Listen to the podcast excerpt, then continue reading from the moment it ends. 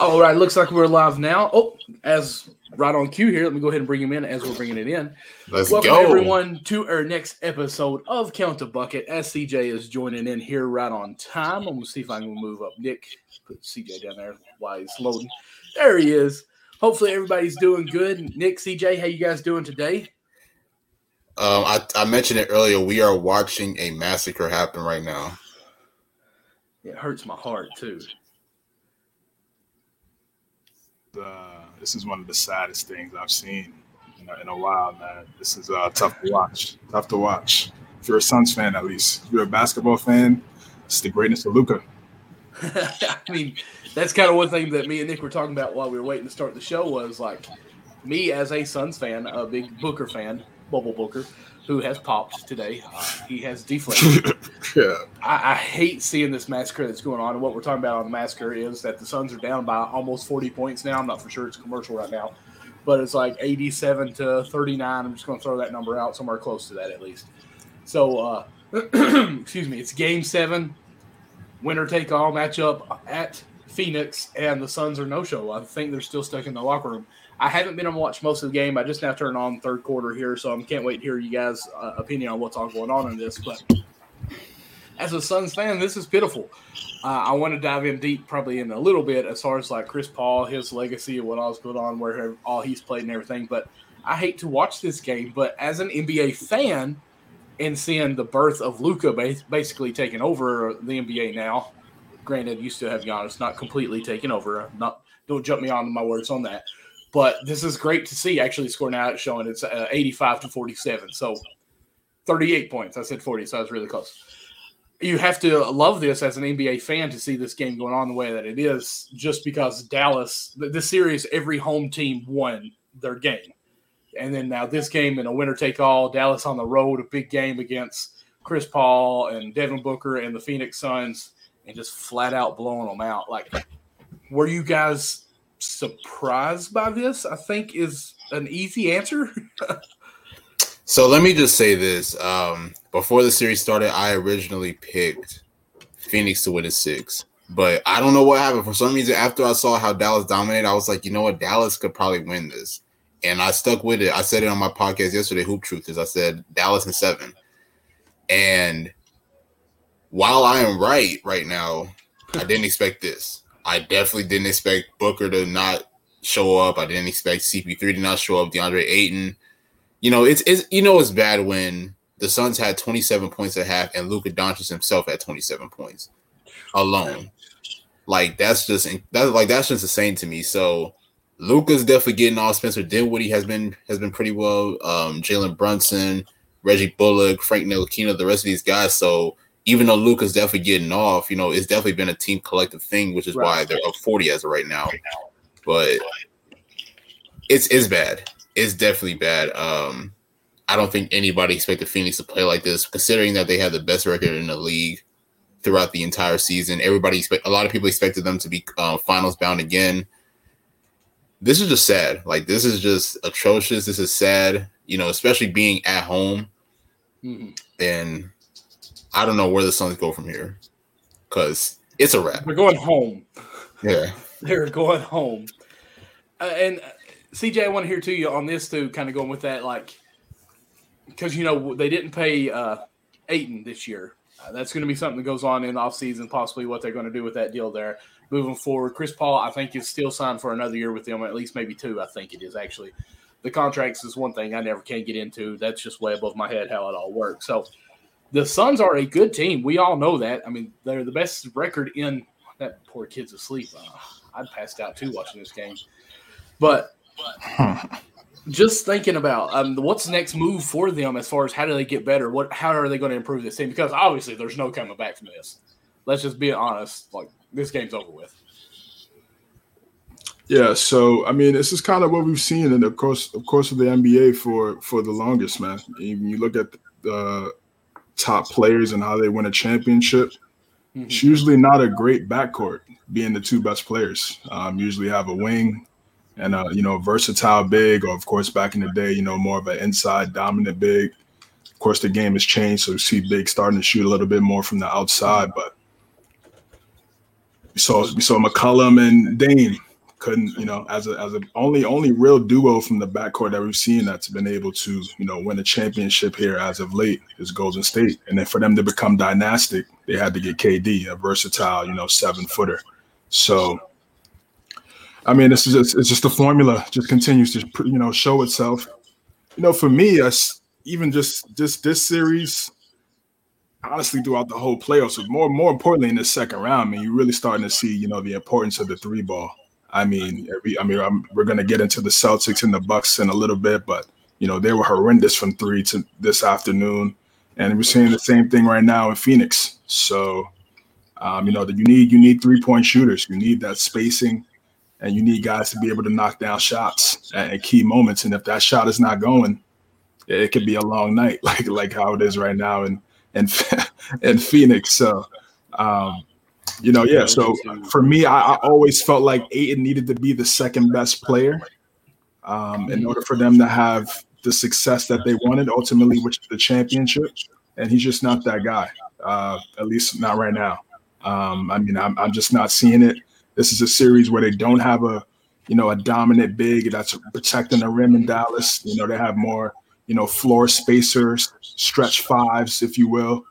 Um, but and and, and Ayton just hadn't been able to to dominate um, in the paint and be a factor. So um, if Ayton can't be that second best player outside of Booker, um, it's just going to be rinse and repeat.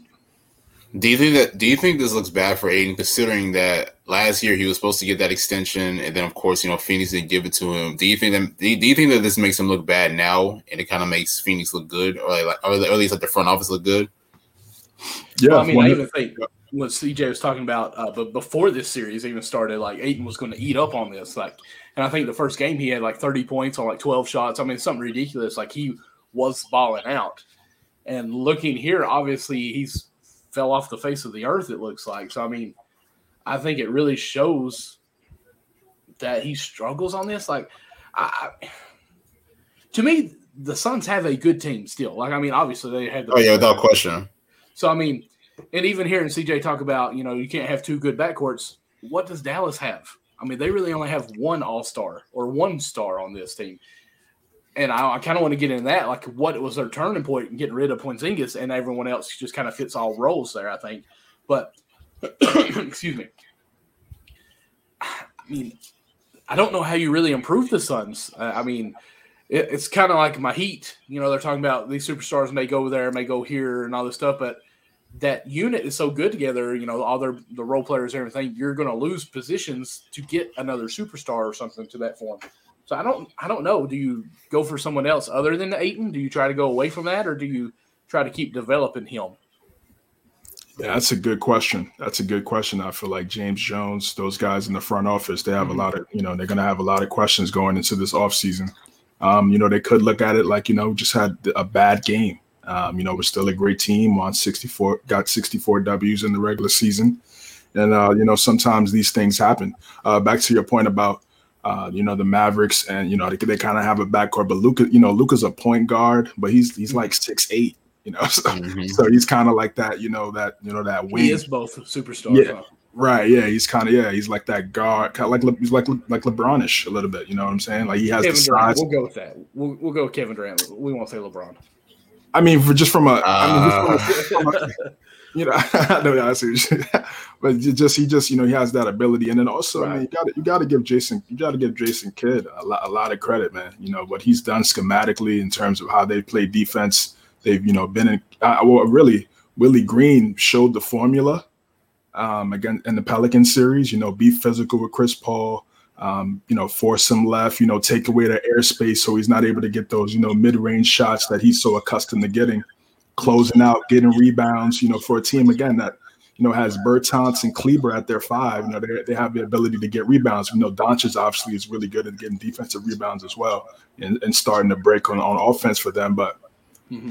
it's uh it's been a it's been a team effort. And and and again, I you know, I questioned, you know, who was gonna be that other guy next to next to Luka. Um, I think that question still is going to be it's still a big question for me as they advance to the Western Conference Finals um, when they go up against the Warriors, because we know they have three guys that could that could get it done yep. um, on a consistent basis. So uh, that that it's still going to be an not an issue, but uh, you know uh, you know something to look something to look for as they advance. And he's, but you know, right now, you know, you got Brunson, Dinwiddie. I mean, those guys have really stepped up and made some big plays, um, and and that's why you, you see you see these Suns fans looking kind of sad right now at the footprint. They were booing at halftime, like like right at halftime, they were booing them like as they're going to the locker room. But I want to ask y'all this because like this like this like literally just came to my mind. Like so, which so which one do you think is worse? This game, this game seven, like fallout uh, with the Suns, or the Ben Simmons thing that happened last year? That's a good question, man. That's a good question. I'm I'm gonna say, man. I mean, the the, the Ben the Ben Simmons thing. You know, the Hawks. The Hawks really didn't have. You know, no one. I thought the Sixers were going to win that series. Um, I did too. Pretty pretty easily. Um, and then for them to you know fold like that, but but right now you know the way they're getting blasted at home. Um, I'm, I'm, gonna say, I guess maybe just because we're in the moment, I'm gonna say Phoenix right now because they did win 64 games in the regular season. I know the Sixers were the number one seed too last year. A lot of people forget about that, which is crazy um, with the non-shooter as a second best player. But uh, I'm gonna go with I'm gonna go with Phoenix, man. I mean, I thought they would really advance and, and face um, you know Nick's team over there in Golden State. Hey, as as a Warriors fan, I'm happy. yeah, I bet. As a Warriors fan, which one would you rather play? The Dallas? Oh, Dallas, without question. Like because here's the thing though, like I know I know that Looney had like I think he had like 22 rebounds or whatever in game six, but we're still so undersized. Like I'm not trying to go up against Ayton, Bismack Biyombo, JaVale McGee, and like a lot of these tall big guys. Because we even had problems against um against Memphis going up against Jaren Jackson, Steven Adams, uh Brandon Clarke, you know, the rest of these guys. So I'm definitely happy that we're definitely going to be seeing Phoenix in the next round. I mean, I'm watching. Or, or, or excuse me, Dallas, Dallas. My bad, not Phoenix. Right, right. And Dallas, they look like yeah. they're really going like 50 percent, and it's still just so fluently open for them. Like I mean, granted, I'm sure that's the fourth quarter, ten minutes ago in the game. They could care less now. It's like, I mean, we're done. So, I did not see this happening, guys. This pretty yeah. hard. So yeah, I'm just going to go back, kind of back there. To me, this is the worst for the Suns because this was the number one team in the whole NBA as far as record this year, and to have your game at home, where you have Chris Paul, who has been a legend Booker, who's been dominant at home, to not even have 60 points yet. As they have 59 right now. 60 points yet in the fourth quarter with less than 10 minutes to go in the game. And you're down by 40 points, it seems like, right now. I mean, they just fell apart. Like, this is, I mean, it's not worse than 3 1 uh, and Doc Rivers and everything, but my goodness. I think I think to a degree you got to point the finger at CP3 because CP was dominant in those first two games, particularly in the fourth quarter game two. He was killing Luka Doncic in that drop coverage, and then the rest of the series, you know, he just wasn't really effective offensively. Not not saying that you know he wasn't he wasn't dictating the offense for them, but offensively as far as scoring whether what do you, I think he had like what he had five in game um, four, and I think he had like seven in game five or something like that. So it was like from game four on, you know, he's kind of been he's kind of been a no show offensively, which which pretty much does play a role in my opinion, and why Phoenix hasn't really been as good as they were in those first two games. Do you think fatigue just set in with this team with him? You know, you know, I saw Reggie I Miller. I, I, you know, I saw Reggie Miller say something like that, and I, I mean, everybody's tired, bro. I mean, I just, I can't, you know, I just. But he's like 36, 37, I think now, right? And I, and, no, yeah, and I was the reason why I even say that, and I'm not didn't even know Reggie Miller said it. That's how smart I am. No, is some of the games that I did watch of them because the teams that I try to watch was the Suns and the Heats whenever they played. The most games that I would try to make it a big effort to watch. And teams wouldn't pick up Chris Paul full court a lot of the times, but then the teams that would pick him up full court almost made him be a no show in the game. And I almost felt like, well, he's having a harder time physically maintaining that because of that extra man guarding him the full 94 feet, whatever it is. That I think Dallas has did that, and then even uh, Pelicans did that quite a bit in games, and he was a no show in those games. So I, I, I want to say Father Time has just kind of caught up to them in this. But with Booker, you would think, and even Monty, who I think is a phenomenal coach, would come up with a way to just say, Chris Paul, don't even worry about bringing the ball up, just go on up the court. You got Booker who can do that too. So I don't know. I just feel like this has been a little bit of that possibly is fatigue for him? It could, yeah. Um, the way that I look at it is okay. So Chris Paul and LeBron James are the same age. Obviously, we know that LeBron is by far the best player on that Lakers team. So let's say, for instance, that they were in this position, like in the same position where they're in the second round and they're getting cooked the way that the way that they are. I think that we could use that excuse on LeBron, considering that you know the load that he has to um, that he has to carry. Uh-huh. CP, even though even though he's even though he is one of the biggest components to this team, he's not the number one option in my opinion. It's Devin Booker, obviously, as far as scoring wise. So that takes a lot of pressure off of CP to just you know dictate the offense, be the playmaker, you know, place everybody else in um in a position for for um success on the floor. So I guess you could say fatigue does play a role, but I don't want to give CP that excuse in my opinion because he was phenomenal in the first few games. So right. it's like you know, for a guy that's trying, for a guy that's still looking for his first championship, you got to figure it out. And I agree. I mean, I am not trying to say that it's. Yeah, uh, at this point, no. No, no, without question, no. no. No, you can go ride the banana boat and you still ain't winning a championship. I don't think now. But uh, I just, I don't know. I don't want to say fatigue is like the excuse of why it happened. Like, oh well, you know, we tried everything we could. I just, even watching him on defense here a little bit. Again, the game is pretty much over. Like he looks tired now. He's professional. I'm. He's way more shape than I am. But you know what? Let's. As mad as I hate to say it, let's not just stay on the Suns and how bad they played. Let's give credit to Dallas. I mean, they oh, yeah. look good. Shout out to Jason Kidd as well. Jason Kidd has been a phenomenal see, coach throughout the season. Yeah, I want to ask you all, what do you all think the changing point? Because mid-season, Dallas probably wasn't even going to make the playoffs. We know the trade of Porzingis. They they get Dinwiddie, Dinwiddie to come over. Uh, Jason Kidd takes over as coaching, not mid-season, but for the whole year. What do you all think is the turning point, or what do you all think is the the X factor of what's going on here? And you can't say Luka in this, obviously. But uh, well, here's the thing. In my opinion, I think that this type of style or this this formula for Luka works because they try to make it work. You know, having two all stars and um, well, I don't know if Porzingis was an all star, but he was all star caliber. But you know, having those two guys paired together, right, and try to see if they can make something happen as far as being a championship contender. Unfortunately, it never worked out. Porzingis just wasn't the guy that we all expected. Even even though he did have good showing in um in Washington um for uh, a few mo- for a few moments of the season but he never became the guy that we all we all expect him to be. And I'll be honest, like once Porzingis got traded, then of course you get Spencer Dinwiddie, you get Davis Bertans, and you get like um, a few other packages.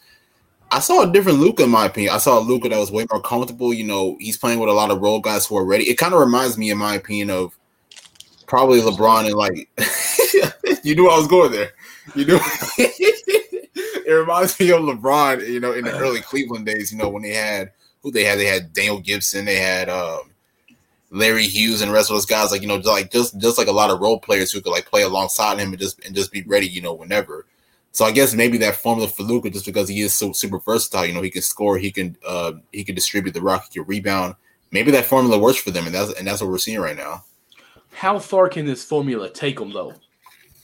Oh, in my opinion, this I don't know if this can get them a championship, in my opinion, but okay. it definitely, it definitely, it definitely can get them far in the playoffs. Because honestly, I, I didn't think LeBron. I can't honestly say act like I thought you was going LeBron. I thought you was going Westbrook because this oh, reminds no. me of the of the Thunder Westbrook. One guy does everything, and the other guys are role players, which can't get you a championship. Yeah, a little bit, a little bit. It does, it does look like that. It does look like that. I think, I think. um I think Luka's a just a way better player than Westbrook. Also, um, so, oh yeah, oh yeah, definitely. So that's that's a little bit of the of the difference there. And I think, and then to answer your first question, they bought in defensively. They bought in. I was I remember watching the game against the Warriors. Like the Warriors were up like twenty something. It was like a Sunday night game, um, and then they oh, came yeah. back and got the W the way they fought back in Golden State. And you know that. You know, I'm pretty sure they're going to show that game a couple times. I wanted to forget that game. as the as we preview this uh I know Draymond Draymond was not in that game at the um during that time. He was out with the mm-hmm. calf strain, but that's true. Um, that, you know that's that's a game that I'm pretty sure they'll you know they'll they'll keep running over over the next you know week or so as this Western Conference Finals gets going. But yeah, they bought in defensively. LeBron James, I mean, vanilla vanilla LeBron, yeah, something like that. Um, but yeah, they, they bought they bought in defensively. That's that's really what it was. Um, you know, they got some guys: Dorian Finney-Smith, Reggie Bullock, Um, even Luka to a certain extent. I mean, you know, we know he's not the greatest defender. You know, he's not Gary Payton, you know, or Gary Payton the second for that matter. But um, you know, he's you know he he's trying out there. As you see the effort, um, like like Nick talked about, you know, they kind of eliminated that drop coverage, started playing up on the screen and, and making someone else beat you, and and that's and that's been a great formula. I mean, you got to remember, man, Jason Kidd's one of the best defensive point guards of all time, of all fair. time. You know, if we, we remember the you know the lobs to Vince Carter and all that back in the day, but in terms of getting steals and locking up, he was just as great on that end as well. So, uh, I mean, when when you have guys that buy in on that end, we know offense is not a problem in this league. The offense is not a problem in this era. So if you're able to you know lock in defensively, you're going to see success, and, mm-hmm. and that's why we're seeing this, like you said, like you guys have been saying, this massacre uh, right now in Phoenix. Shout out to uh, Frank Ntilikina as well, man. Frank Ntilikina, in my opinion, has kind of like rejuvenated his career to a degree in Dallas now, especially after everything that happened in New York. Not saying that you know that he's like a um, all star caliber in the making, but he's definitely a good role player so far for Dallas. Yeah, solid role player. I mean, Dinwiddie got thirty, bro. I mean, if you would have told me Dinwiddie had thirty in a game seven at, at, in Phoenix, I'd be like, of course they'd win. But uh, if you told me Devin Booker go, you know, 0 for 9 or 0 for 10 or whatever he was, you know, before you guys first bucket. Yeah, it's uh, but yeah, like I said, Dallas, like you guys, like you guys have been saying, Dallas deserves the credit. They deserve the credit. Mm-hmm. They came, they came onto the, you know, um, Phoenix's okay. home court and got it done. Right now, Luka has 35, Dinwiddie has 30. That is 35 points or 65 points. Phoenix only has 68 points. Yeah, it just came out. Yeah, they just came out completely flat. Uh, we kind of saw this with the with the Sixers too. I hope we really, I hope we get, I hope we get into that because I got some comments on on uh, the bearded one. But the bearded yeah, one. the bearded one. Yeah, we got to get into it. We got to get into all of it. Yeah. Oh yeah. I mean, so let's just go ahead and but hold that just a little bit. Let's go ahead and jump a little bit and preview what we think the Dallas and Warriors will look like, and then we'll we'll back up and go to the East side. Does that sound good? Sounds good. Let's do it. Okay, so I know Nick is going to be a bias over here and say Warriors in three probably. So CJ, what do you think is going to turn out in this series? Because with this here, I think I think Dallas wins one or two games maybe. Oh yeah, they do. For sure. I think they could get one or two games. The thing for me when it comes to Dallas against Golden State, is um, you know just just the amount of actions that Golden State runs off the ball. Um, you know the off you know the off ball screens for Curry and Klay. You know that movement throughout the whole entire game. Can they you know can they stay conditioned enough to uh, continue to withstand that? Um, and then and and again, I, I saw I saw some flaws. I miss Westbrook. That's good. I like that, Logan. I saw some I saw some flaws with Golden State. It, turned the ball over way too much, way too much. I know I even saw Nick tweeting it a couple times. He was he was fed up with it. Uh, defense, defensively, you know, sometimes it could be a little lackadaisical. They they they they struggle with size, so rebounding is going to be key. I mean, and even though the Mavericks don't have, you know, a, necessarily a, a big other than Powell. Powell's really like their only inside guy.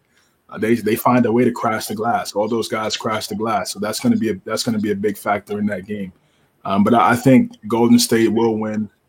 Uh, go seven as well. Would not be surprised. Luka could easily, you know, get three 40 point games and they get a victory. But I like I like Golden State in six in that matchup. Um, I think they continue to keep it going. It didn't look pretty at times against against Memphis, even when Ja got hurt and was out. But I'm gonna go with Golden State. All right, Nick, let's go ahead and hear you. So, as a Warriors fan, I'll, I'll be honest. Like you know, C- CJ alluded to this, man. Um, I was watching Game Six.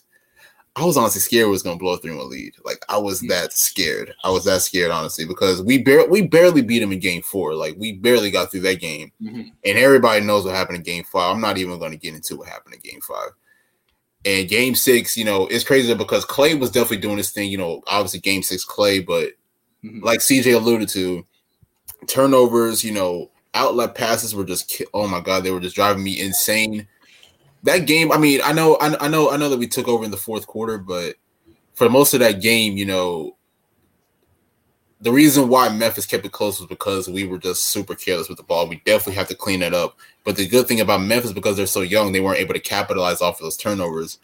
So going into the series, we're going up against a guy like Luka Doncic and a and a, and a, and a player like with that offensive talent, it's not going to be the same result in my opinion. So we're definitely going to have to clean that up.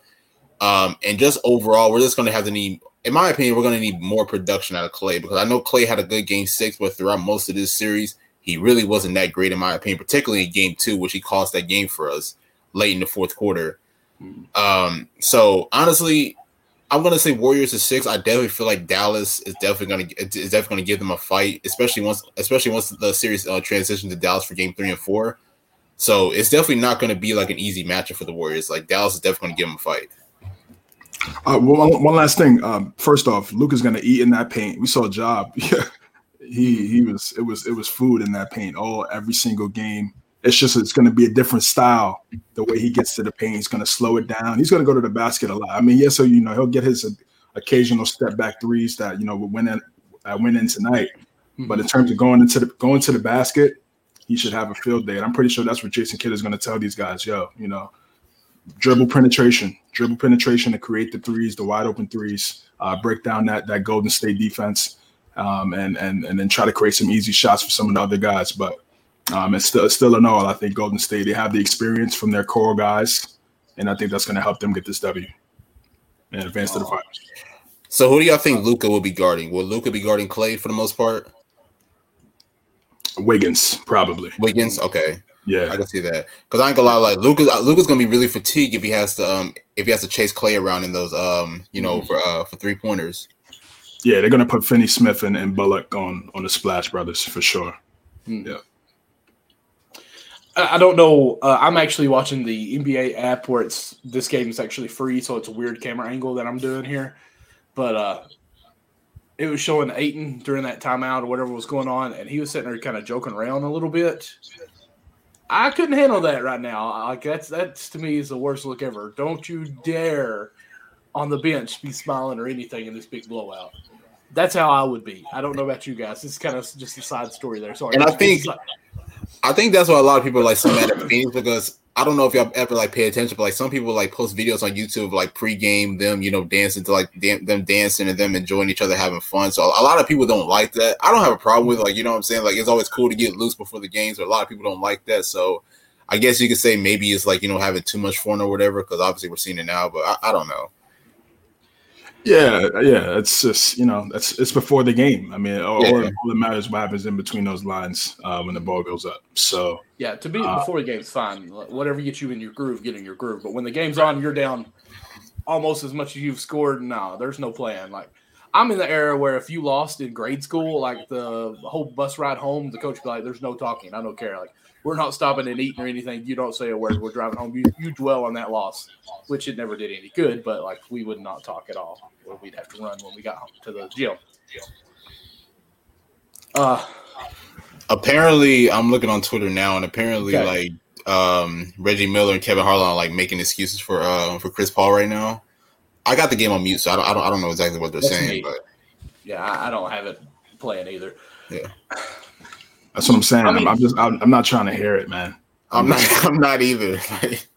now, if he went out on his shield, you know, you know, you know, was aggressive, and and they tried to make it happen, and they, you know, they were still getting blasted, and you saw the mm-hmm. effort there. Then yeah, of course. I mean, you're gonna say, you know, but from the jump, you know, they were they it was a 20 point lead pretty early here, so it's like, you know, they just came out flat, and from all their best guys. And again, like I said, are you going to pay Ayton 150 million dollars, 135 million dollars for the next five years? Are you going to give him that contract? I mean, but you need to hope that he can be a top five. He has to be a top. He has to be like a top five center if they want to go to a, if you want to win a championship, hands down. I mean, if if that doesn't happen, then uh, he has five points. The Suns' big three only have 26 points combined. Luka Luka had that in the half. At the yeah. half. That's one point less than what they had in half. That's crazy. In and, and it's a closeout game. Like it's a game seven. Like you can make an excuse. And like I was saying earlier, Chris Paul, I think he is tired. But I'm sorry, it's game seven. This is what you're paid millions of dollars to do. You suck it up. Like you play through it. And CP's the veteran though, so it's like you know he's he's been in these situations on numerous occasions. He was in this position. Um, I remember when San Antonio played New Orleans, and I think like that was like 08 or something like that. Mm-hmm. I think I think there's another few other game sevens that he's played as well. So this isn't new to Chris Paul, and that's the right, thing about it. Like this this may be new to Booker. This may this may be new to Ayton and the rest of these guys, but this isn't a new atmosphere for Chris Paul. He's been in these situations on many occasions, and then you're at home at the same time. You're at home. Right. But even if that is the case, this is completely new to Dallas, isn't it? Yeah. Well, no. So, um, I mean, they they played um they played game seven last year against the Clippers. Okay. Okay. Yeah. But still, this is this round. Like I don't think it was in the second round either. It was the first round, wasn't it? Yeah, yeah, first round. Yeah, first round. So I mean, yeah. this is to go to the Western Conference Finals, and you're not even showing up. Like it's it's just flat out pitiful. That's all you can say. So I think the Warriors actually will win in five games. I only want to give Dallas one game. I'm going to make that leap on there and be a little bit bold on there. I just feel like I mean, look what they just did here, and I'm still doubting them. But I'm just going to go Golden State in five. There, I said it. I have no reason other than the veteran play of the Warriors. And are you not a Luka believer, Michael? I, I mean, I am, but I just have, have to be after tonight, man. oh yeah, without question. Sheesh. So I'm I'm just going to dial it back a little bit. So just in case he doesn't show up, I look smart here. So that's why because you always say Warriors in six, right? I mean, it's just one more game. I'll go Warriors in six. Okay.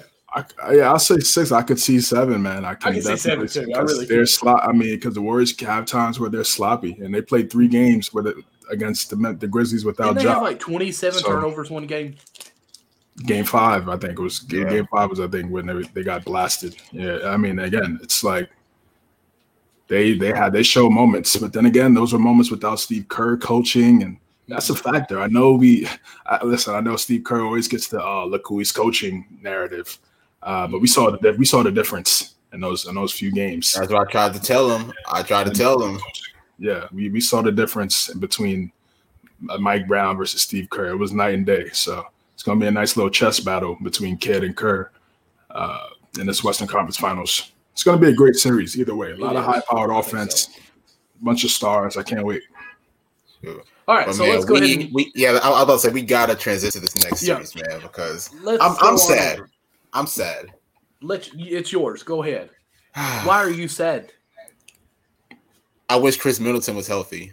I really wish that he was healthy, honestly, because besides Giannis for the Bucks, there was really no offense. Jrue Holiday shot poorly. Grayson Allen couldn't find a bucket. Pat Connaughton, yeah, Bobby Portis couldn't couldn't couldn't shoot the ball in the rock. It sucks, man, but you definitely got to give credit to Boston. Boston came prepared. Grant Williams was stroking it tonight or today. Pause. Grant Williams was definitely doing, definitely doing his thing. definitely doing his thing out there. I think he had like 27 on the day. So it was definitely a collective for the Celtics as far as them getting this win compared to Milwaukee, who of course you know basically was a one man show. Shout out to Giannis. Giannis. Giannis had a dominant game though, which is crazy, but unfortunately it just wasn't enough. So I actually picked Milwaukee to win this game. I was I was I was arguing with everybody on Twitter, and everybody on Twitter just shut me up basically. um, but yeah, but but I'm I'm just I'm just gonna say this here: the Celtics, they have a really high chance of winning it all this year. They have a really so? high chance. Yes. I would agree with you just because I feel like no matter what they do, everything goes right for them. Like they can have so many things go wrong, and then all of a sudden it's just going to break free that it just looks like the basketball gods want them to win it.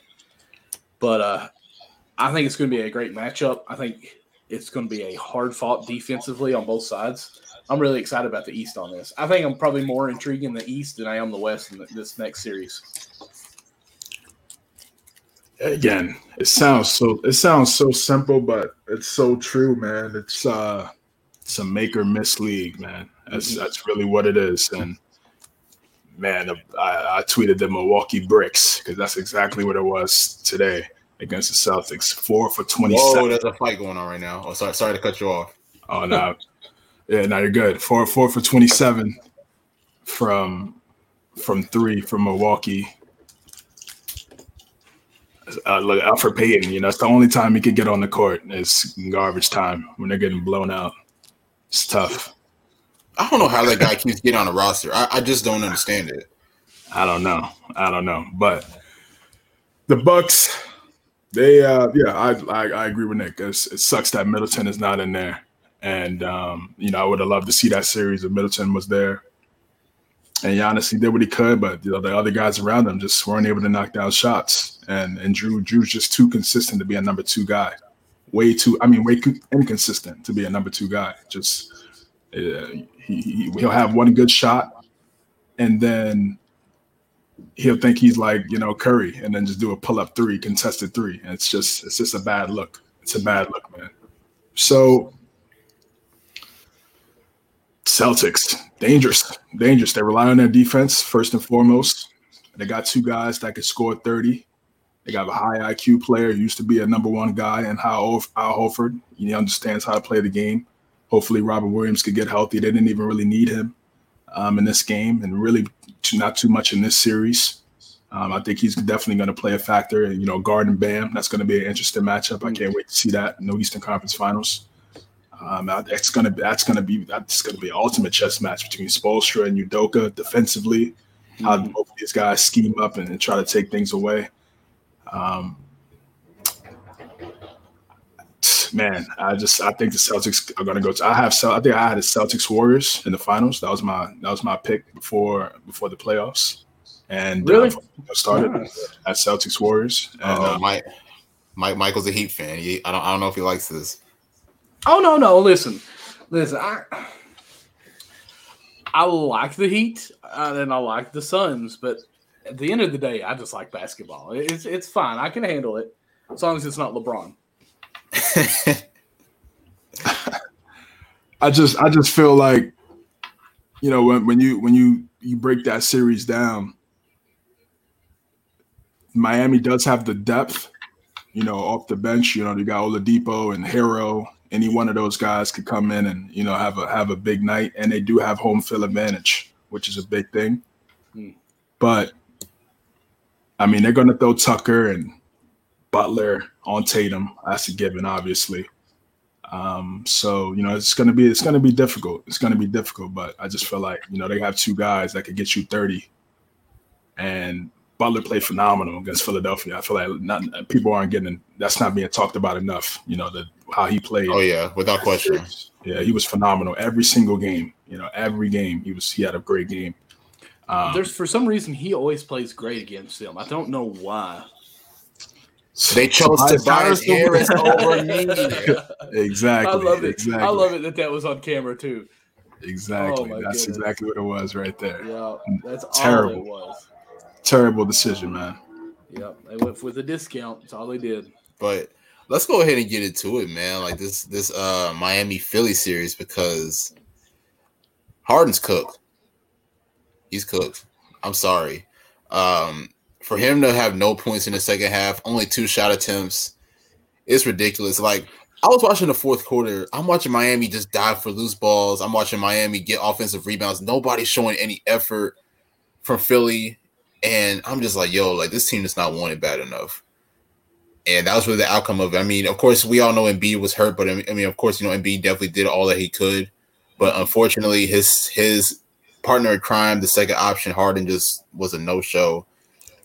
Harden says that you know he's willing to take less money for the uh, for the uh, for the Sixers to make something happen in the offseason. And then and then and then he said something as well that really kind of take me off. He was saying that in two years, he like I don't I don't know exactly what he said, but he said that in two years he hasn't been able to get his body right, and I'm thinking like, yo, like what have you been doing in two years then? So it's insane to me. It's insane for Philly. Man, man, I, I, I can't.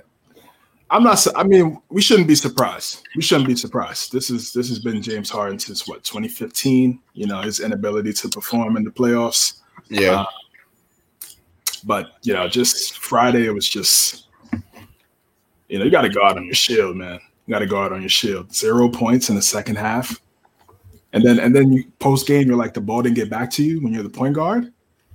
I, just you're second best second best player on the team.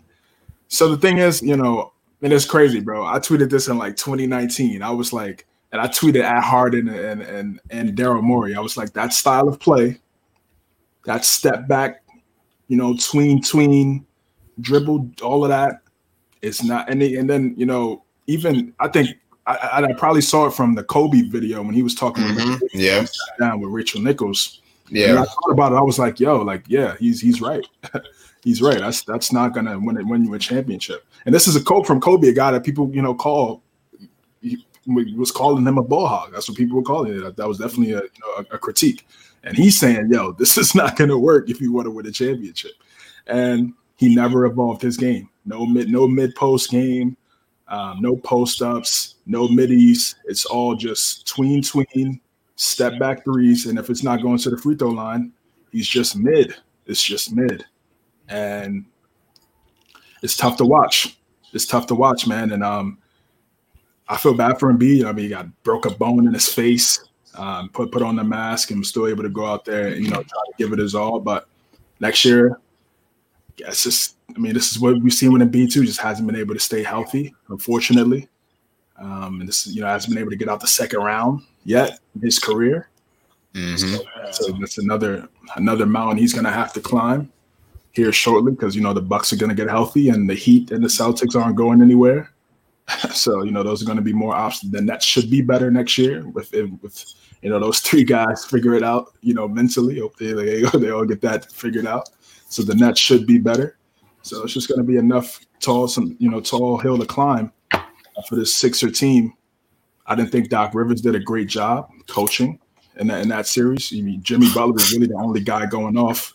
Got to trap him, get the ball out of his hands, and make somebody else be the hero um, in, in, that series. And they just kind of just let him do one on ones. Hmm. And even even Embiid came out and said, um, even Embiid came out and said, Harden is pretty much we thought we was going to get the Houston Harden and we just never got that. Yeah, we, we got someone completely different. So it's uh, I don't I don't see how they get better. I really don't.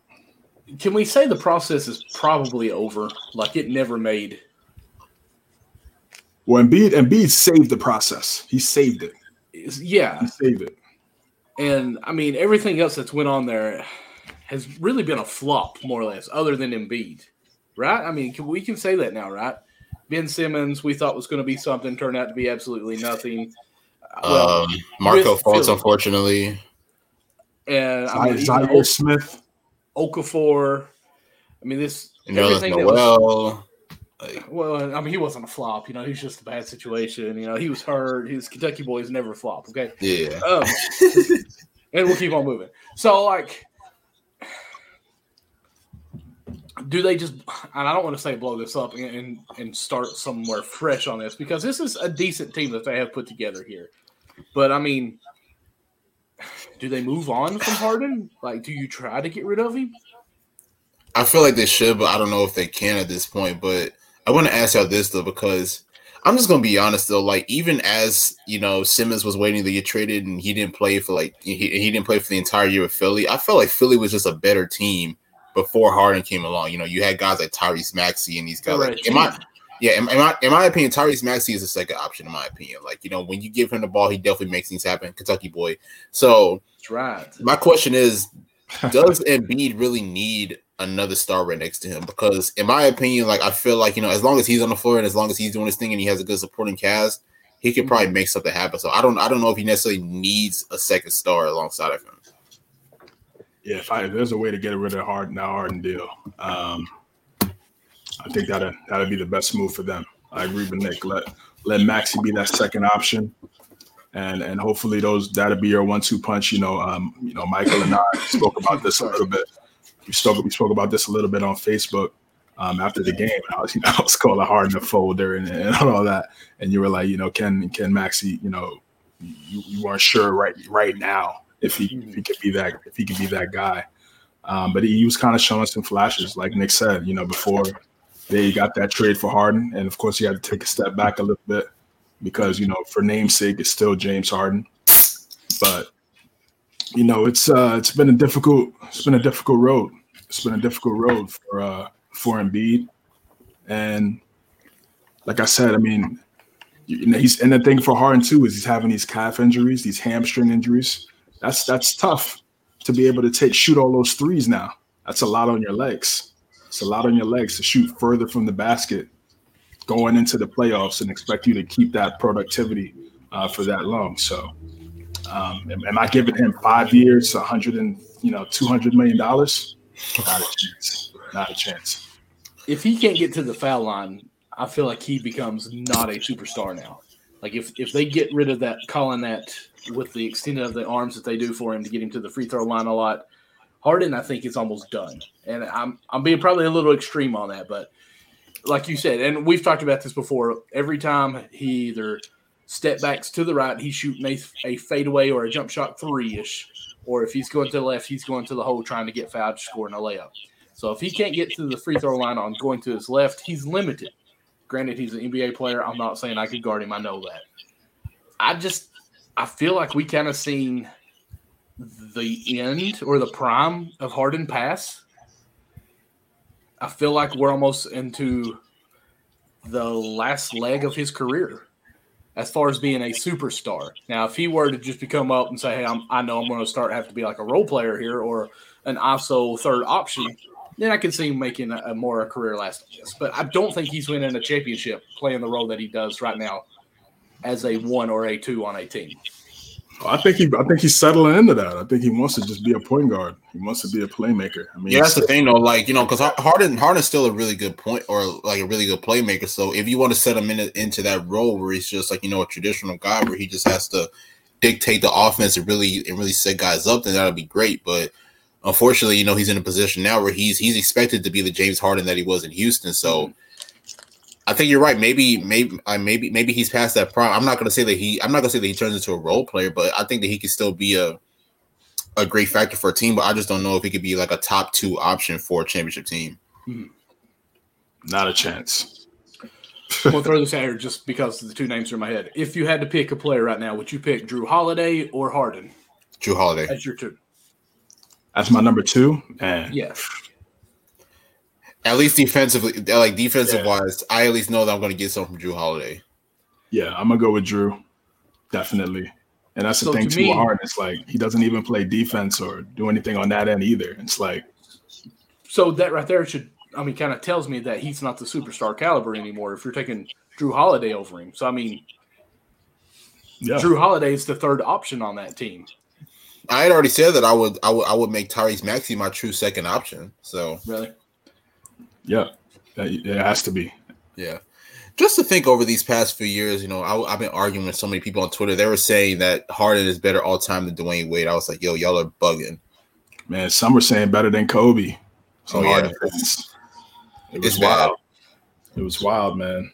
See, I, here's the thing you got spectators who watch the sport, and if somebody does something nice with the ball, they're like, oh, that's amazing they forget about the other side of playing defense and everything. Like to me, if you can have the number one offensive player on the team, but he'd be like the 50th ranked on defense, he's not that great of a player.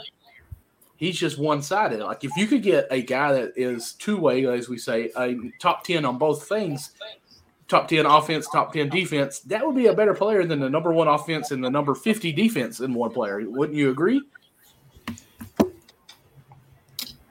Yeah, so I mean, I feel like our casuals just see the highlight plays. You know, James Harden probably in the one move or one. They mostly just look at the numbers because I'll be real. Harden is really not even that skilled in my opinion.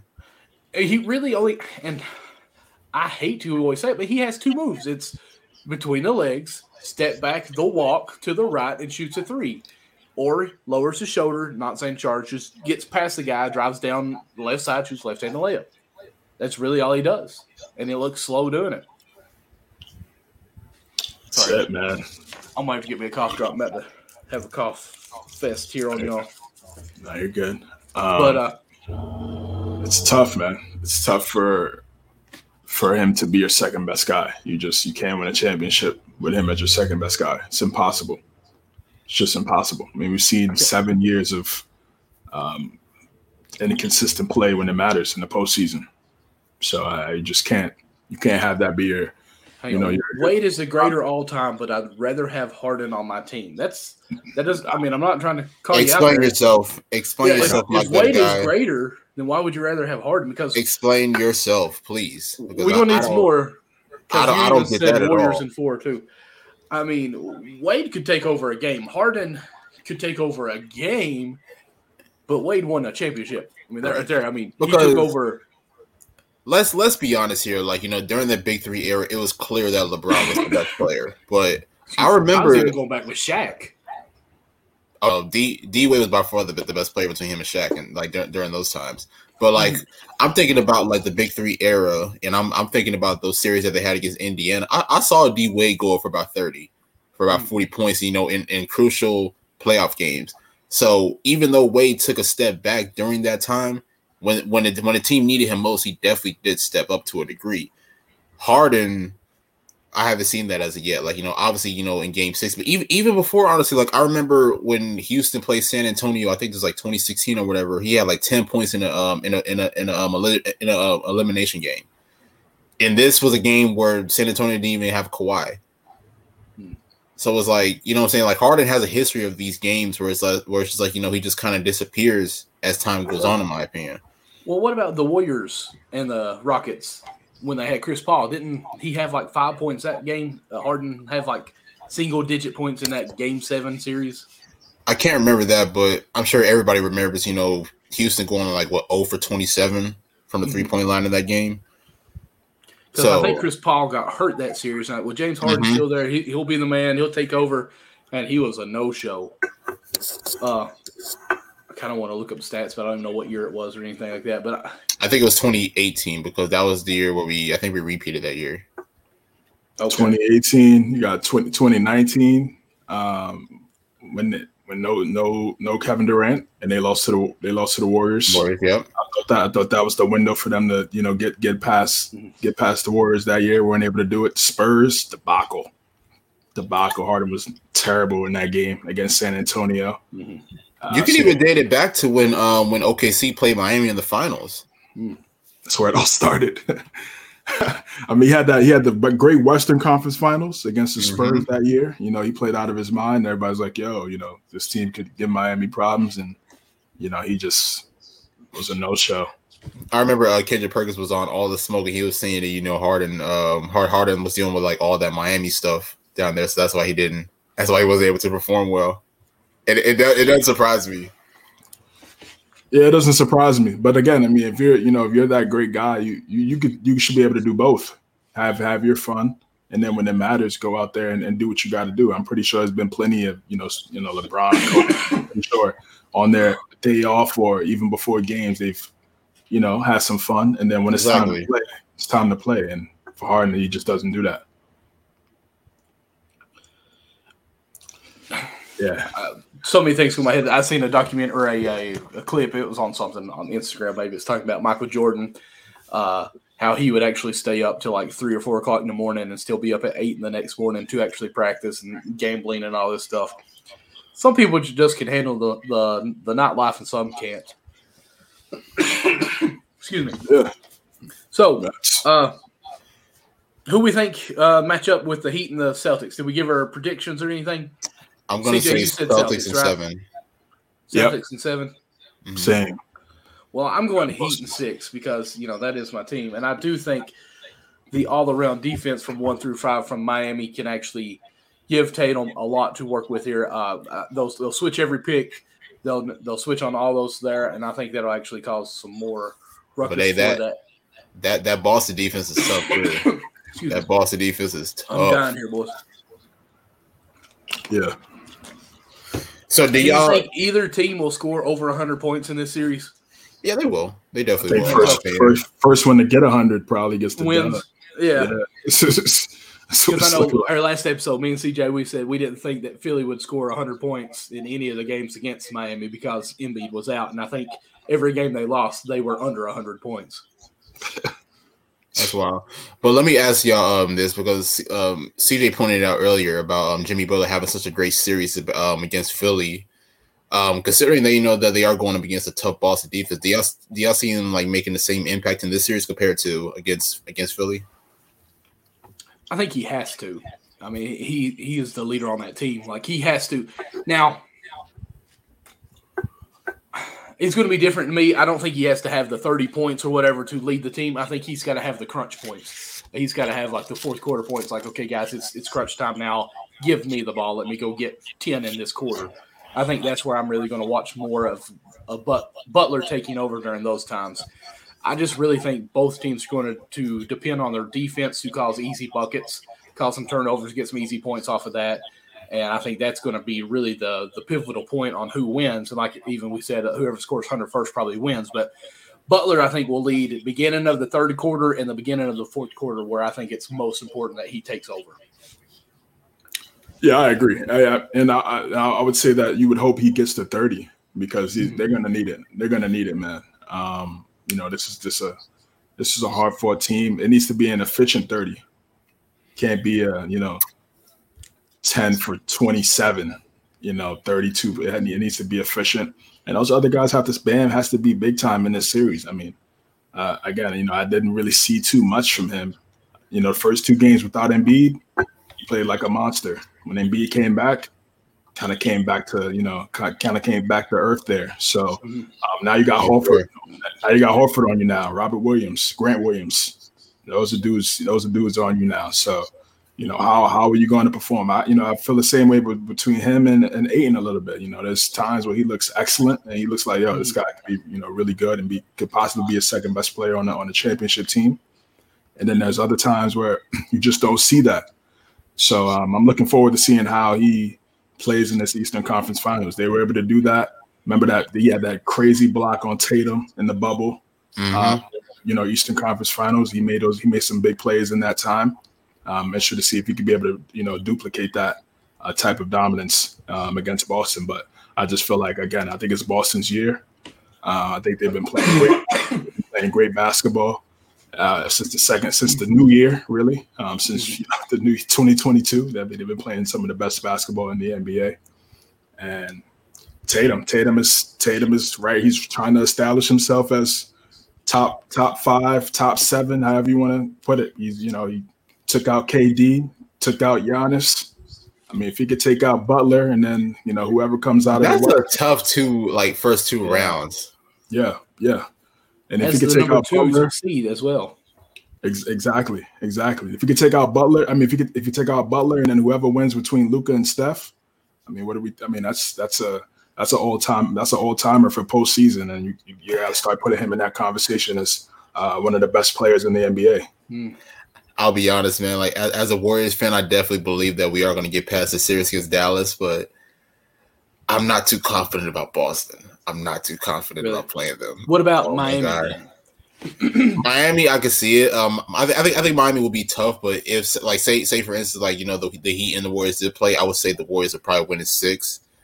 But Boston's a Boston's different, man. I'm sorry, Boston is different.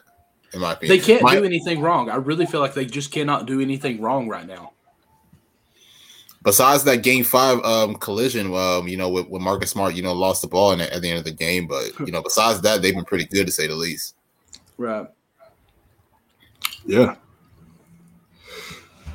What what up? Yeah, like I mean Tatum, man, he's 100. Tatum and Luka. I mean, and I, and I was thinking about this too. Jordan, uh, Jordan, Jordan, Jordan signed Luka, and he signed Tatum to uh to Team Jordan a couple mm-hmm. years ago. You got Zion too, and I think Zion next year is gonna, you know, be right there with those three guys. Um, very soon is gonna put establish himself. But yeah, Team Jordan right now is just looking.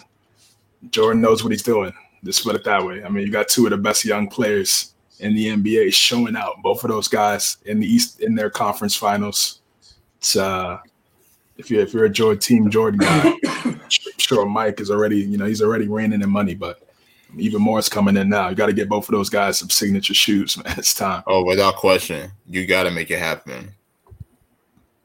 Man, speaking of shoes, the like, did y'all hear about um, Nike possibly ending their uh, contract with Kyrie?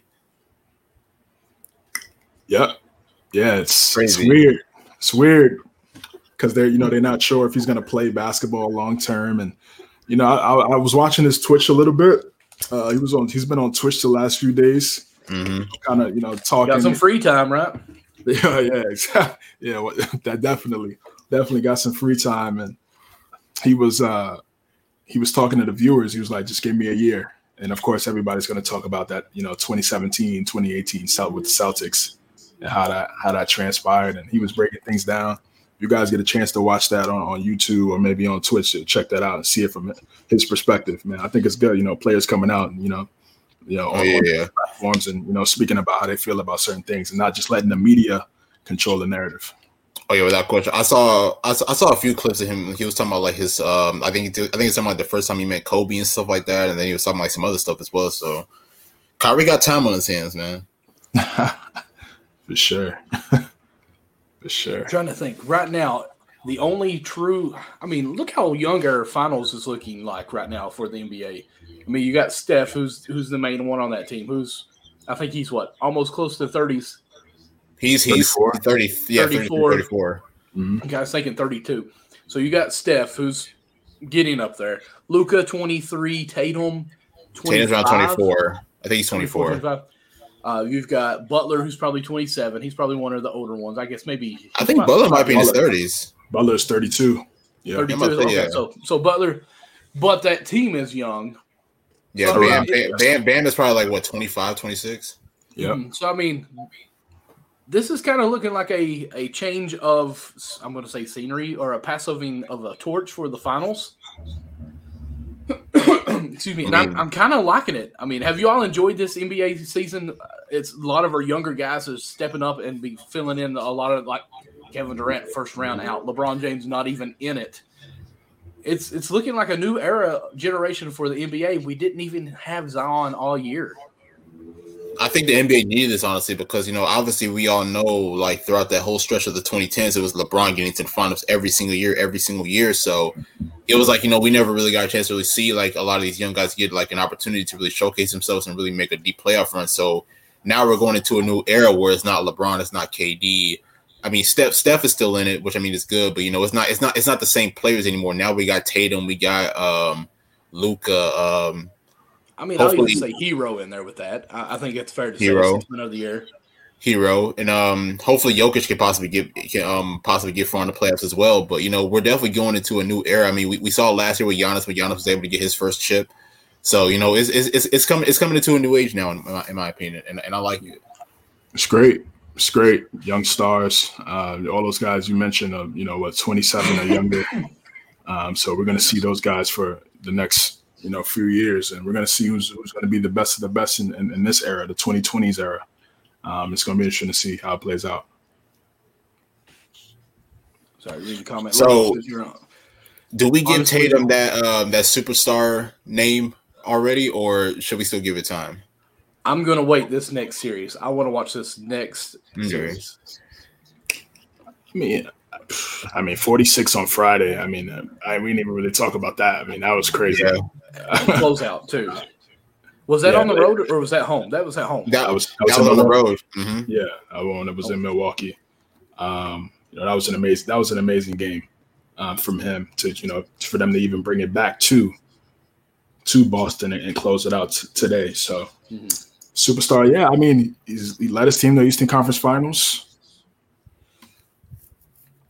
Got it. I mean, yeah, sure. Put him in that. I mean, you can put him in that, and that's the, the word. You know, word superstar. You know, it's just it is it is being thrown around. You know, too loosely today. I would say. Um, you know, you ask people what's the definition of it. You know, you get different type of answers. So, uh, I would say, I would say right there on the cusp. Yeah, you know, he's literally. I mean, if he if he gets to the finals this year, yeah, I mean, you can't you can't deny it. Got I agree with that. Sorry, I'm reading on our uh, color cast here. Uh, Corey said that Ja Morant's tweeting out the Suns look shook. Thoughts? Oh yeah, definitely. Yeah, Ja Morant's the Twitter king.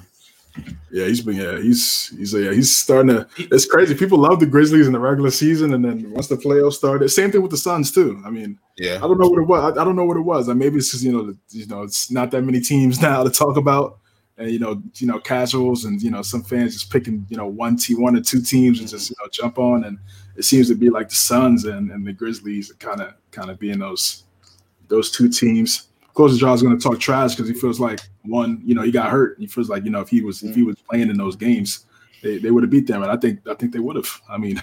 This is exactly why the Warriors just stress me out so much, bro. Because Ja, ja didn't even play in those last three games, and we we we struggled to even get past this series. Mm. And let's be honest, he grabbed number his two, knee. number two seed for a He reason. grabbed his. They, he grabbed his knee.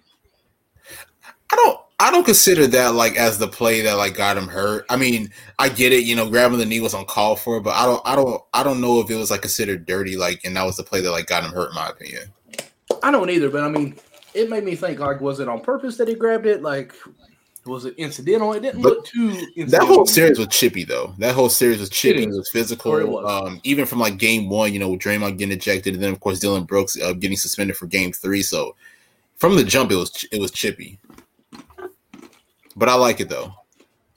I do too. Makes it entertaining. Yeah, slow slow motion makes everything look worse. I mean, if we slow mode, you know, you know, this episode, you know, it looked, it looked crazy. You know, looking at the way we're talking and stuff. So when you throw things in slow mo, everybody looks like the bad guy. Um, and that's just happened. I don't think it was malicious. I don't think it was Okay. intentional. Um, it's just a part of the game. It's just a part of the game. I mean, what Dillon Brooks did wasn't a part of the game. Um, Oh, yeah. opinion, course, yeah. smacking it, smacking the dude upside, the, smacking the dude upside the head, and it was a badly attempt, a badly bad steal attempt. Yeah, It cost him in the rest of the series. Um, Gary Payton the second. Yeah, that- exactly. Yeah, one hundred, one hundred percent. So he just Draymond. I mean, it was you know kind of up and down, and he, to me at first, on first look, it looked like he was trying to hold him up, and then you know, kind of, and again, looking at the replay in slow mo, you know, kind of, you know, looks it looks really bad, but man, I don't again, I don't think it was malicious. It's unfortunate. We've seen injuries. The Bucks had injuries. They don't have Middleton. Unfortunately, the Grizzlies were, were one of those teams as well. So, So- quick question: Are we getting a championship team out of the East or out of the West? Say the East. I don't I'm even thinking- know. I don't I'm going to go East too, really. I 'cause, don't you know, know. The even though Memphis did look better without Ja most of the year in the season too, you do raise up a good point as far as not having Ja. Golden State did struggle there. Excuse me. And when it comes to the finals, defense prevails quite a bit, and both Miami and the Celtics have great defense. So I, I, I'm actually going to go with possibly the winner will be coming out of the East. I don't know, man. I don't know. Nick, Nick can't say it. I can't go. I mean, my, my team's in the West. Like, you know, I can't go against the West. Like, you know what I'm saying? Like, I don't want to look bad, but I will say it's not going to be easy because both of those teams in the East are some great defensive teams. So, like I said, I expect Golden State to get out of the West. I feel like they can definitely get out of the West, but whether it's Miami or Boston, particularly Boston, that tough defense that they're going to be going up against not going to be easy. Like, you know, especially, you know, with Steph running around, you know, um, like coming off the screens and everything, like you know, this is gonna like this is gonna be a different level of defense going into the finals. Yeah, I, I just think the the Celtics they have the wings to get it done against either of those teams in the West. If they if they were to get past Miami, uh, you got Smart, Brown, Tatum, Grant Williams is versatile. Horford could be out there on, on switches and try to get it done. So uh, they got the size. They can rebound, and that's something that you know, the Warriors struggle with. They struggle with the size. Uh, I just feel like you know it's you know obviously they got to beat Miami. Um, and that's not that's not going to be easy because we said they did beat them in, the, in that bubble year. I mean, relatively. I mean, they didn't have Horford that year, which I think is a, is a big factor. But um, and Ime Udoka is a better coach than Brad Stevens, in my opinion. for for sure, for sure, for sure. And um, I just again, I thought that was versatile wings. That's what you need to win in the NBA. That's what you need today. Um, and I think they match up well against Golden State. Pretty Horford on Draymond. It's, it's a pretty pretty good matchup right there. Okay, so I'm hearing the Heat's winning. Okay, got it. Got it. what I love to hear. So As a Warriors fan, I'm gonna say, I'm I'm scared. I'm scared. Like I haven't felt this way probably since even before the championships when like we were young in like 2013, 2014. You know, when we were trying to establish ourselves. I don't know what the I don't know what the outcome's going to be this year for us. It's, uh, it's interesting for Steph, man. I mean, he could. I mean, he could. He kind of dead this narrative right here. Uh, what because I, I feel. I personally, I feel like yes, they won the one in 2015, folded in 2016, and then you, you get KD, and then you become dynastic.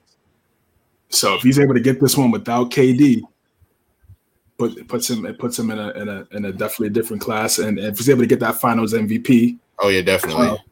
um, you know, it puts him in a in a category where kind of, kind of, you got to dead some of that, that, some of that criticism that's kind of been hanging over him over over the last couple years. I know they got hurt, but you know, after you know, after KD, even even when KD came back and tried to play, it looked like they was about to run away and you know beat the Raptors. KD had what twelve points in the first quarter in that game before he blew his Achilles out. So, I mean, uh, they and then after they lost him, and I know they lost Klay as well with the ACL.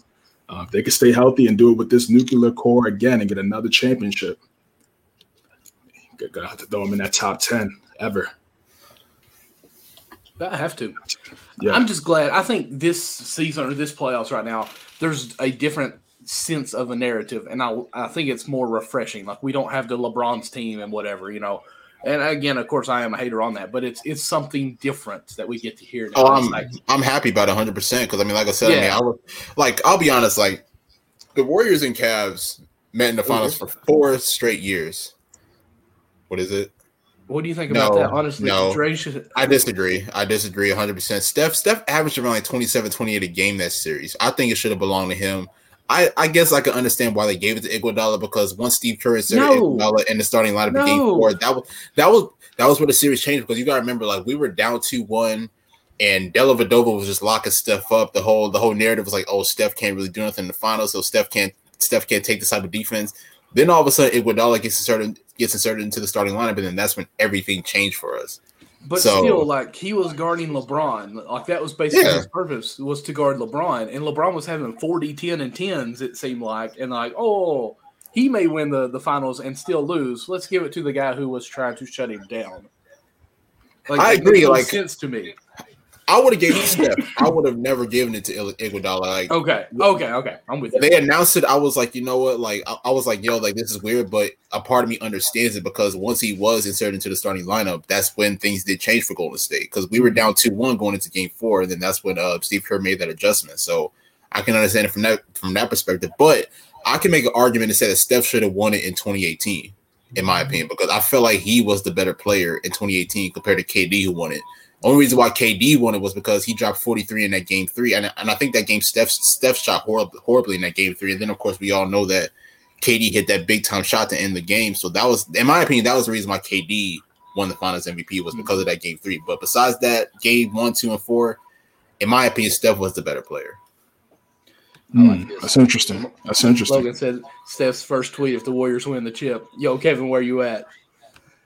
Yeah, it's so weird now. You know, everybody's like, you know, when when Kevin went there, it's oh you're weak and yada yada yada, and then exactly as soon as he, as soon as he leaves and gets swept, he should have never left. You know, it's just mm-hmm. so you know, you know these, these basketball fans are so you know they love to flip flop, and they act like six years ago it never happened. You know, they call him the weakest superstar of all time, Stephen A. Smith, and then you know now you know last Thursday he's like he should have never left Golden State. And It's like it's it's disgusting. Maybe those lazy takes. It's wild to me. Haters are going wild to me. I got I got to take. I feel that you know. I know we you know we kind of try to steer away from you know the both both L's. oh, but geez. I feel like man, the way it's looking right now, I just don't see. I don't see Bron getting another chip, man. Oh no, it, it's over. It's over. I don't see it. I don't. I just it's tough for me. The way that, not way that other, now. He'll orchestrate something where either everyone's traded or he gets traded so he can go play with Bron. The Lakers don't have assets, man. That's Clock's the thing. Ticking, like, and in my opinion, like in my opinion, like you're, you're gonna have to run it with the same team, practically the same team going into next year, and who knows who's gonna be the coach next year. So the Lakers ain't gonna be good no time soon, in my opinion. Who's that gonna be? Atkinson? I think that's probably the most LeBron. You know, he's going to coach.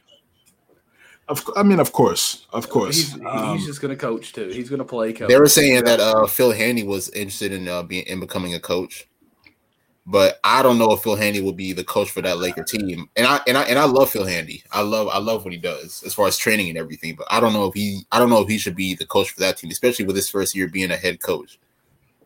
Go no. Phil. Yeah, I, Phil at retirement. Phil feels like seventy six. Not happening. He's Yo. not doing. He's, he's not doing road games. He's not going on road games. I remember, man. People Neither were talking about Kyrie.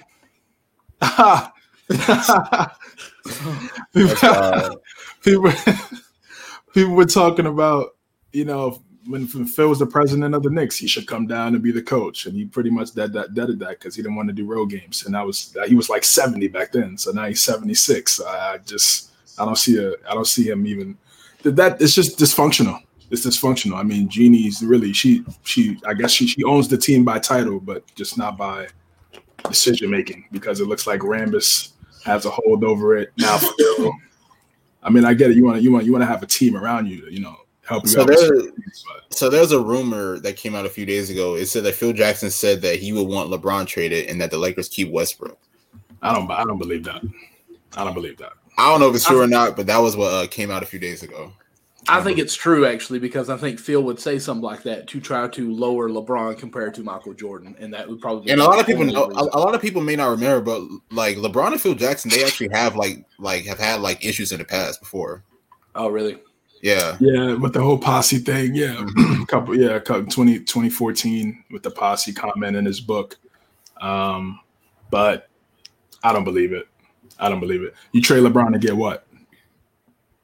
Stephen A. also said it like what, like a few weeks ago as well, and that was wild to me. It's lazy. It's just lazy. It's lazy. Um, what do you get in return? You if nothing. LeBron gets traded, let's just hypothetically. Where does he, where does he go? I mean, who has what you're probably asking for him? You know. But like, it's so easy for these guys to. It's so easy for these guys to say that, and then when it, the follow up comes of that, what I just said, they have no answer for that. So you, they all they can say is, "Oh, trade LeBron, trade LeBron," but nobody asked them, "Okay, for what? Okay, break it down for me." I mean, if you were to trade LeBron, you would have to like get three first round picks and the superstar in return, right? I'm not. I mean, yeah, yeah, essentially, right. That that would be that would have to be it, but I wouldn't do that. No, I mean that's. Um, but everyone have AD as your first option. Yeah, I wouldn't do that. a superstar with AD and Westbrook with three first rounds. You, you talk about a team not getting into the playoffs. They're not even sniffing the plan. I'm sorry. If AD again, plays, yes, but you know he's day to day. Exactly, day to Davis. Then again, it just, it just becomes a it just adds more to the to what everybody says when you when you get LeBron. You know, it just be the opposite. Now you're losing assets. You're losing assets and draft right. picks to try to get them, and then when you get them, you lose picks and you lose assets. So yep. it's like it's just the same thing, man. It's it's just rinse and repeat. I'm trying. I'm trying to think of a team that would actually like trade for, or like like at least at least like a playoff team that could like you know make a trade like actually work. Like if if there is a hypothetical LeBron trade, like I don't know if Miami. LeBron could get Miami for Jimmy Butler. Why would y'all do that? I mean, I'm. I don't want to. I'm just saying, like, yeah. as far as teams, I mean, we have at least the depth of players that we could trade with. LeBron, LeBron for James Harden. There we go. I'm just kidding. I would do that if I'm Philly, but no Philly. Yeah, if I'm Philadelphia, if I'm the Sixers, I would do that. But I mean, the Lakers, the Lakers wouldn't shouldn't, shouldn't sign. Why would they sign up on that? That's a terrible trade on the Lakers on the Lakers side. That's disgusting, man. Like freaking Harden back. Yeah, LeBron, LeBron in Miami does. I mean, LeBron left Miami for more control because right. you know Pat Riley, Pat Riley runs that. So mm-hmm. um, you know he, he wouldn't get. He wouldn't. I mean, yeah, he, I mean, he won two uh, after after leaving Pat. So I guess you know it's kind of 50, 50 50 Not, not yet, four. not four. You're right. not five. yeah, the Nets for Simmons and two picks. Mm, nah, that's that's like the most 2K built team ever, and that's not. And I wouldn't even. It wouldn't even work out. You talk about day to day. Simmons just missed this whole year. The you Lakers, him yeah. and Anthony Davis. Oh. LeBron and KD and, and Kyrie would not work out. No, yeah, not working. Steve Nash coaching, not a chance. Oh yeah, no, not a chance. That's a that's a two that's a two K team, Logan. that's a two K built team. Um, I think the only way he gets traded is if like there's a Bronny pick in there somehow, and that's and that's this year that's the only way he probably will ever get traded because we all know Le- we all know that LeBron wants to play with Bronny, so that's why I can only see it happen happening within like a few years. Like, because because I mean, let's say for instance, like you know, Le- Bronny gets Bronny gets picked by Sacramento or something, mm-hmm. then I could see that happening. But LeBron LeBron's in LA. LeBron's staying in LA. Yo, that's where he wants to be. Y'all think LeBron's gonna go to the Kings if Bronny's? If, come on, cover. I don't think so. I don't You think, think so. I think it's Bronny it's gonna will go wherever LeBron. LeBron, said, yeah, that was saying LeBron said he wants to play with his son. He, he he didn't say he didn't say against his son. He said with his son. I mean, Mike Brown, he coached Mike Brown, and I mean that that could be a nice little story there. But yo, if he goes to the Kings at forty one or something like that, man, that that wow. Unless What if he ended up in somehow- What if I think there's gonna be some. un- I think there's gonna be some talks behind the scenes of yo, let's talking to some lottery te- talking to some Oh, teams. wow. Right. Yes, 100 percent, one hundred 100%. definitely, bro. LeBron all of a sudden makes some kind of NBA promotional that's like is uh, the next Space Jams three, and it promotes NBA teams like galore, and they make a billion bucks off of it. Oh, Bronny somehow ended up on my team, guys. He gets word that Bronny's going to the Kings. He's dead in that. He's Le- LeBron might buy the team just so that they couldn't pick him. Be like, no, we're not going That would be that would be smart. That would be smart. That They that would be something you should do. They gonna try to mix up the ping pong balls and um during the lottery. Mhm. Lottery next week. Well, this Yeah. week coming up. Actually, Sure. yeah, that's true. hmm Like the Lakers would have one ping pong ball in there, and it'd say Bronny was going number one. Be like, the Lakers. Wow, the first pick. Yeah. I don't even know if Bronny goes number one. Bronny might be at least like top twenty. I mean, okay, can we can we go into that a little bit? Like, Le- Bronny's only averaging six points a game, right?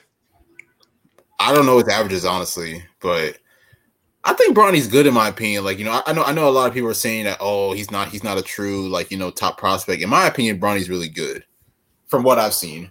Okay, see, because I haven't watched him play, but I've heard a lot of people say like he's not even averaging averaging double digits. But I mean, he's a junior, I think, right now still. So I mean, he's still probably on. Yeah, people travel forget like you know like he had like I think he had like an MCL um, surgery or whatever as well. So I mean like he's he's also been through, he's also been through some injuries as well. So Hmm. Yeah, he hasn't been great. Um, I mean, it's again. I mean, it's tough. You got that name, and that, it- it's so tough. You gotta you gotta rock with that name for the rest of your life. Uh, it's a lot of pressure. A lot of pressure. Uh-oh, here, Um, here you go, CJ. This is for you. Bringing it up. Bronny to the Knicks. I mean, I mean, um, Would you like that? we gotta we gotta see how things play out, man. We gotta see how things play out. We gotta see how how how. So I think you know. Bronny. Yeah, yeah. Bronny has two. Bronny has two years. Um, senior year in high school, and then the freshman year probably gonna be life's gonna be one and done. Or maybe they they might Well- change it to come out of high. Yeah, I was to ask you: Do you think he he goes to college one year? Do you think he actually just goes G League or overseas? he could. Yeah, he could do that. He could he could do that. Uh, I can see I can see the G League route or or college. Mhm. Um, but yeah, he has two years. Yeah, I mean, the last his first couple years, you know, Amari Bailey was the guy over there in Sierra Canyon. He's about to go to UCLA. Uh, he's going he's going to be really good. So now it's this now this year is kind of his team. Uh, he's playing pretty well in the AAU right now against you know in, in this AAU circuit. You know, it's a lot of top guys that that's going to be in his class that are going to come out and really play well. So he's kind of holding his own in that from that aspect. So I think he's going to be a good player. He's going to be a really good player. Okay, I'm down with that. I haven't been able to watch him too much. AAU, it's a whole new thing. I just Yeah. don't catch it too much. Guys, we're an hour and twenty some minutes into this. It's eleven o'clock my time. I think you guys are East Coast too, right? Yes. I'm central, Central. so it's it's uh it's ten o'clock. Okay. Uh, got anything else y'all want to talk about uh, next week? I didn't even realize it's the lottery on that. Uh, excited to see where that goes. We'll have to start diving in a little bit of talks here soon. Oh, yeah, into the draft, yeah. about drafts and stuff. sir. Yes, sir. Yeah, I just want to make just that last point. I mean, this is going to be a good. It's going to be a really good draft. It's going. I think it's going to be a really good draft. I think. I think the Pistons, uh, if they if they hit a home run with whoever they get, man. I think in a couple years with Cade Bey, I've been saying that, man. if they get that, if they get that next guy, they could be, they could be really good. I agree hundred percent. Definitely agree. What do y'all think about Thanks. Stewart too? Isaiah Stewart. Like Stewart, I think he's a power forward. Not a Yeah, he's center. nice. He's nice. He's the one that went for the LeBron, right? Yeah, definitely Yeah. has to control his uh, temperament. But besides that, you know, he's a he's a, he's, he's a pretty good talent. But honestly, Detroit they got a lot of nice talent. Cade is there, Killian Hayes, Sadiq Bey, who had a 50 point game um, in the season. So Detroit has a lot of talent over there. It's just all about you know how they can really construct that roster and really make things happen going forward. Yep, they're one. They're a home run pick away and a and a coach away. I think Casey Casey's a foundational guy. Uh, he's not. He's like he's he's not a guy that's gonna. He's not a coach that's gonna help you win a championship. He's a good developmental type coach. Who y'all got going number one overall? Probably Paolo. I'm gonna say Chet. Okay. I'm gonna say it depends on the it depends on the team. It depends Yeah, on the yeah, team. that's true. That's true. I think if the Pistons get the number one pick, um, I wanted it. I wanted it to be uh, Jabari Smith, but unfortunately, you know, considering Auburn, I think they got out in the second round. I think that kind of cost them, you know, that number one pick. it might hurt him. a- It might hurt him a little bit. It might hurt him a little bit. Um, he's really good too. He's really good too. Um, and yeah, I think those. I think that's the top three for sure. I've Um, not bought into Paolo. I don't know why. I've just I'm I'm hesitant on him for some reason. He's pretty skilled. I like him. yeah, he's I've been skilled. covering since high school. Okay. Yeah, he's not a great three point shooter right now, uh, but he has a nice mid range game. He knows how to use his size. Uh, he's he's going to be right. Goes to the right team, right situation. He's going to be a really really good player. Um, Really good player, man. Uh, just same thing for Jabari. They're kind of similar um, in terms of their size. Um, Chet Chet is like a you know unit could be a unicorn type. If you could put some size on, because he's going to get baby. He's going to get baby. sure. So he's going to have to put some muscle on. Um, if, if he could work out, he could be a superstar for sure because he has an ability to switch out and, and block shots, play defense, knock down shots on the outside. Could be a nice two way young player, but he has to, he has to put on some muscle. He can't play at that size in the NBA. It's yeah. impossible. Oh yeah, without question. Yeah, definitely. Even for uh, Jabari Smith as well. Like he definitely has to put on that muscle. Yep. all right, guys. I believe we'll wrap it on up here. Uh, everyone, thank you all for watching. Nick, go ahead and give all your shout outs real quick. and We'll go CJ and on around here. Yes. Um, follow me on Twitter at Nick Andre ATR. Obviously, I'm very active um, on NBA Twitter there. So yeah, definitely check me out. You'll see me um, tweet out some very pissed off pit, um, Warriors tweets. You know, after uh, Friday night. But yeah, definitely check me out. And I have an announcement, man. I made a TikTok, and it's fun. Oh, It's, it's pretty fun. I've, I've been addicted to it all weekend, man. But yeah, follow me on TikTok. Wait, wait, wait. same- Are you making content, or Yeah, are you just like I actually, okay. I have, I have two videos out there now. I have two Okay. videos out now, and I have more coming soon. It, it's pretty fun and it's pretty addicting. I've been on it pretty much all weekend. But yeah, follow me on TikTok at Nick Andre ATR. Check out my content there. There we go. Nice, nice. Um, Garda Podcast, Garda Pod on IG, um, linktree.com slash I follow all my links um, and for everything that I'm doing. Obviously, Count the Bucket here on Sundays at 9.30. The Hard Count with uh, Anthony Conover every Tuesdays at 9.30.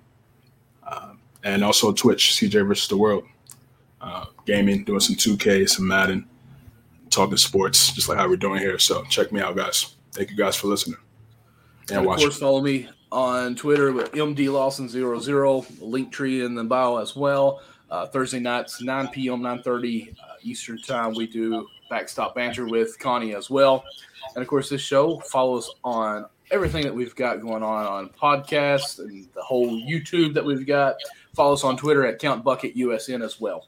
Guys, appreciate y'all so much. Let's see here. Pull this back Salute. up. Have a good one.